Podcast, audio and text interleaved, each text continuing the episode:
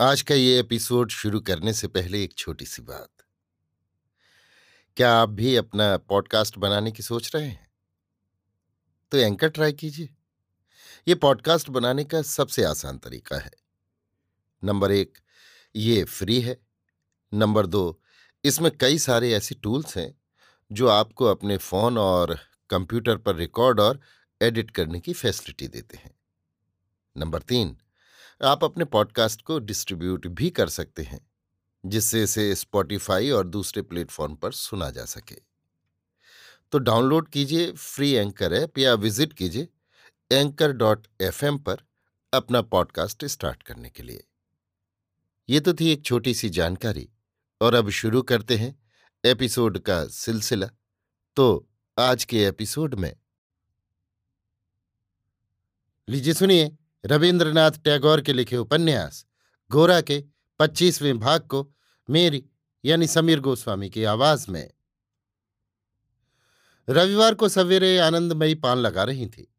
शशिमुखी उनके पास बैठी सुपारी काट कर ढेर कर रही थी। इसी समय विनय वहाँ पहुँचा। विनय को देखते ही शशिमुखी अपने आंचल से कटी सुपारियाँ फेंक कर चटपट भाग खड़ी हुई। आनंदमयी जरा मुस्कुरा दी। विनय सभी के साथ हेलमेल कर लेता था। अब तक शशिमुखी के साथ उसका खूब हेलमेल था। दोनों ही ओर से परस्पर खूब उपद्रव चलता था। शशिमुखी ने विनय से कहानी कहलाने का ये उपाय खोज निकाला था कि वो उसके जूते छिपा कर रख देती थी। विनय ने भी शशिमुखी के जीवन की दो एक साधारण घटनाओं के आधार पर खूब रंग चुनकर एक दो कहानियाँ गढ़ रखी थी। उन्हीं में से कोई कहानी शुरू करने पर शशिमुखी बहुत ही खींचती थी। पहले वो वक्ता के ऊपर मिथ्या भाषण का अपवाद लगाकर उच्च स्वर से प्रतिवाद की चेष्टा करती। उस पर भी जब विनय चुप न होता तो वो हार मानकर वो स्थान छोड़कर भाग जाती थी। शशिमुखी भी विनय के जीवन चरित को विकृत करके उन कहानियों के जवाब में वैसी ही कहानी बनाने की चेष्टा करती थी। किंतु रचना तथा कल्पना की शक्ति में विनय के सामने न ठहर सकने के कारण वो इस संबंध में यथेष्ट सफलता नहीं प्राप्त कर सकी। मतलब ये कि जब विनय गोरा के घर आता था, तब सब काम छोड़कर शशिमुखी उसके साथ ऊधम और छेड़छाड़ करने के लिए दौड़ी आती थी। किसी किसी दिन वो इतना उत्पात करती थी कि आनंदमयी उसे डांटने लगती थी। किंतु दोष तो अकेले उसी बेचारी का नहीं था। विनय भी उसे उत्तेजित कर देता था कि अपने को संभालना उसके लिए असंभव हो जाता था। वही शशिमुखी आज जब विनय को देखकर चटपट उस स्थान को छोड़कर भाग खड़ी हुई, तब आनंदमयी हँसी। किंतु वो हँसी सुख की हँसी नहीं थी। विनय को भी इस शुद्र घटना ने ऐसी चोट पहुंचाई कि वो कुछ देर तक चुपचाप बैठा रहा। शशिमुखी से ब्याह करना विनय के लिए कितना असंगत है, ये ऐसे ही ऐसी छोटी मोटी बातों में अच्छी तरह स्पष्ट हो उठता था। विनय ने जब इस ब्याह के लिए अपनी सम्मति दी थी तो उसने गोरा के साथ मित्रता की बात ही सिर्फ़ सोची थी। कल्पना के द्वारा उसकी इन अड़चनों का अनुभव नहीं किया था। इसके सिवा हमारे देश में विवाह प्रधानतः व्यक्तिगत मामला नहीं है, वो पारिवारिक है। इसी सिद्धांत को लेकर विनय पत्रों में अनेक लेख लिख चुका है और उनमें इस बात को भारतवासियों के लिए गौरव की सामग्री सिद्ध कर चुका है। यही कारण है कि अपने विवाह के संबंध में आप भी उसने किसी व्यक्तिगत इच्छा को मन में स्थान नहीं दिया। आज शशिमुखी जो विनय को देखकर अपना वर समझकर लज्जा के मारे उसके आगे से भाग खड़ी हुई, उससे उसको शशिमुखी के साथ अपने भावी संबंध का रूप दिखाई पड़ा। ये सोचकर गोरा उसे उसकी प्रगति के विरुद्ध कहाँ तक लिए जा रहा है? विनय को गोरा के ऊपर बड़ा क्रोध हुआ।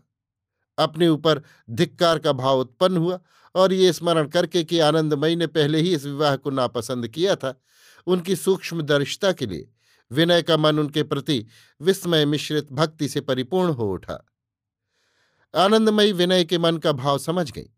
उन्होंने उसके मन को दूसरी ओर फेरने के लिए कहा, कल गोरा की चिट्ठी आई है विनय? विनय ने कुछ अन्य मनस्क भाव से ही कहा, क्या लिखा है? आनंदमयी ने कहा अपना हाल कुछ विशेष नहीं लिखा है। देश के छोटे लोगों की दुर्दशा देखकर, दुखित होकर, उन्हीं का हाल अधिकतर लिखा है। घोषपाड़ा नाम के किसी गाँव में मजिस्ट्रेट कैसे कैसे अन्याय, अत्याचार कर रहा है, उसी का वर्णन है। गोरा के प्रति एक विरुद्ध भाव की उत्तेजना होने के कारण असहिष्णु होकर विनय कह उठा, गोरा की बस पराय के ही ऊपर दृष्टि रहती है।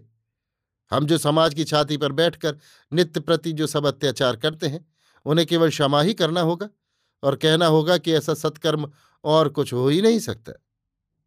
एकाएक गोरा के ऊपर इस तरह दोषारोपण करके अपने को जैसे अन्य पक्ष मानकर विनय ने अपने को गोरा के विरुद्ध खड़ा किया, ये देखकर आनंदमयी हँसी। विनय ने कहा, माँ, तुम हंसती हो कि एकाएक विनय इस तरह क्रोध क्यों कर उठा? मुझे क्यों क्रोध होता है? सो तुमसे कहता हूँ।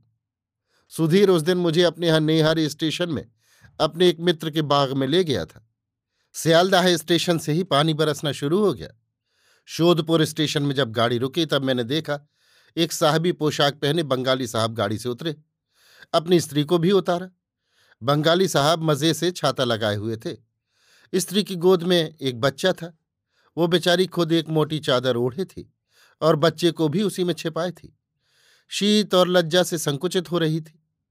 महिला तो खुले प्लेटफॉर्म पर खड़ी हुई भीग रही थी और उसका बेहया स्वामी खुद छाता लगाए असबाब उठाने के लिए कुलियों का इंतज़ाम कर रहा था। मुझे जान पड़ा इस घड़ी सारे बंगाल में, क्या धूप में और क्या वर्षा में, भले घर की और क्या नीच जाति की, किसी भी स्त्री के सिर पर छाता नहीं है। जब मैंने देखा कि स्वामी निर्लज होकर सिर पर छाता लगाए है, उसकी स्त्री चादर से अपने बच्चे के शरीर को किसी तरह ढककर चुपचाप खड़ी भीग रही है। इस व्यवहार की निंदा मन में भी नहीं करती और स्टेशन भर में किसी आदमी को यह व्यवहार अन्याय नहीं जान पड़ता। तभी से मैंने प्रतिज्ञा की है कि मैं इन सब की काव्य की कल्पनात्मक मिथ्या बातों को अब कभी जबान पर नहीं लाऊँगा कि हम लोग स्त्री जाति का अत्यंत आदर करते हैं। उन्हें लक्ष्मी या देवी मानते हैं। देश की स्त्रियाँ देश की कितनी बड़ी शक्ति हैं, ये मैं पहले कभी अच्छी तरह समझ नहीं सका। कभी इस विषय पर विचार भी नहीं किया। इतना कहकर बिना विलंब के विनय चल दिया। उस समय उसका चित्त उत्साह से पूर्ण हो रहा था। आनंदमयी ने महिम को बुलाकर कहा, भैया, विनय के साथ हमारी शशिमुखी का ब्याह नहीं होगा। महिम, क्यों? क्या तुम्हारी राय नहीं है? आनंदमयी, ये संबंध अंत तक नहीं टिक सकता। इसी से मेरी राय नहीं है। नहीं तो मैं क्यों ना राय देती? महिम, गोरा राज़ी हो गया है, विनय भी राज़ी है। फिर क्यों नहीं टिकेगा? हाँ ये मैं अवश्य जानता हूँ कि अगर तुम राय न दोगी तो विनय कभी ब्याह नहीं करेगा। आनंदमयी, देखो, मैं विनय को तुम्हारी अपेक्षा अधिक और अच्छी तरह जानती हूँ। जितना मैं जानती हूँ, उतना गोरा भी नहीं जानता। इसी कारण सब बातों पर गौर करके मैं इस ब्याह में राय नहीं दे सकती। महिम अच्छा देखा जाएगा। गोरा को लौटाने दो। आनंदमयी, महिम मेरी बात सुनो। इस ब्याह के लिए अगर अधिक हट करोगे या दबाव डालोगे तो अंत को अवश्य गड़बड़ होगी। मेरी इच्छा नहीं है कि इस मामले में गोरा विनय से कुछ कहे। अच्छा देखा जाएगा। कहकर महिम बिगड़कर वहाँ से चल दिया।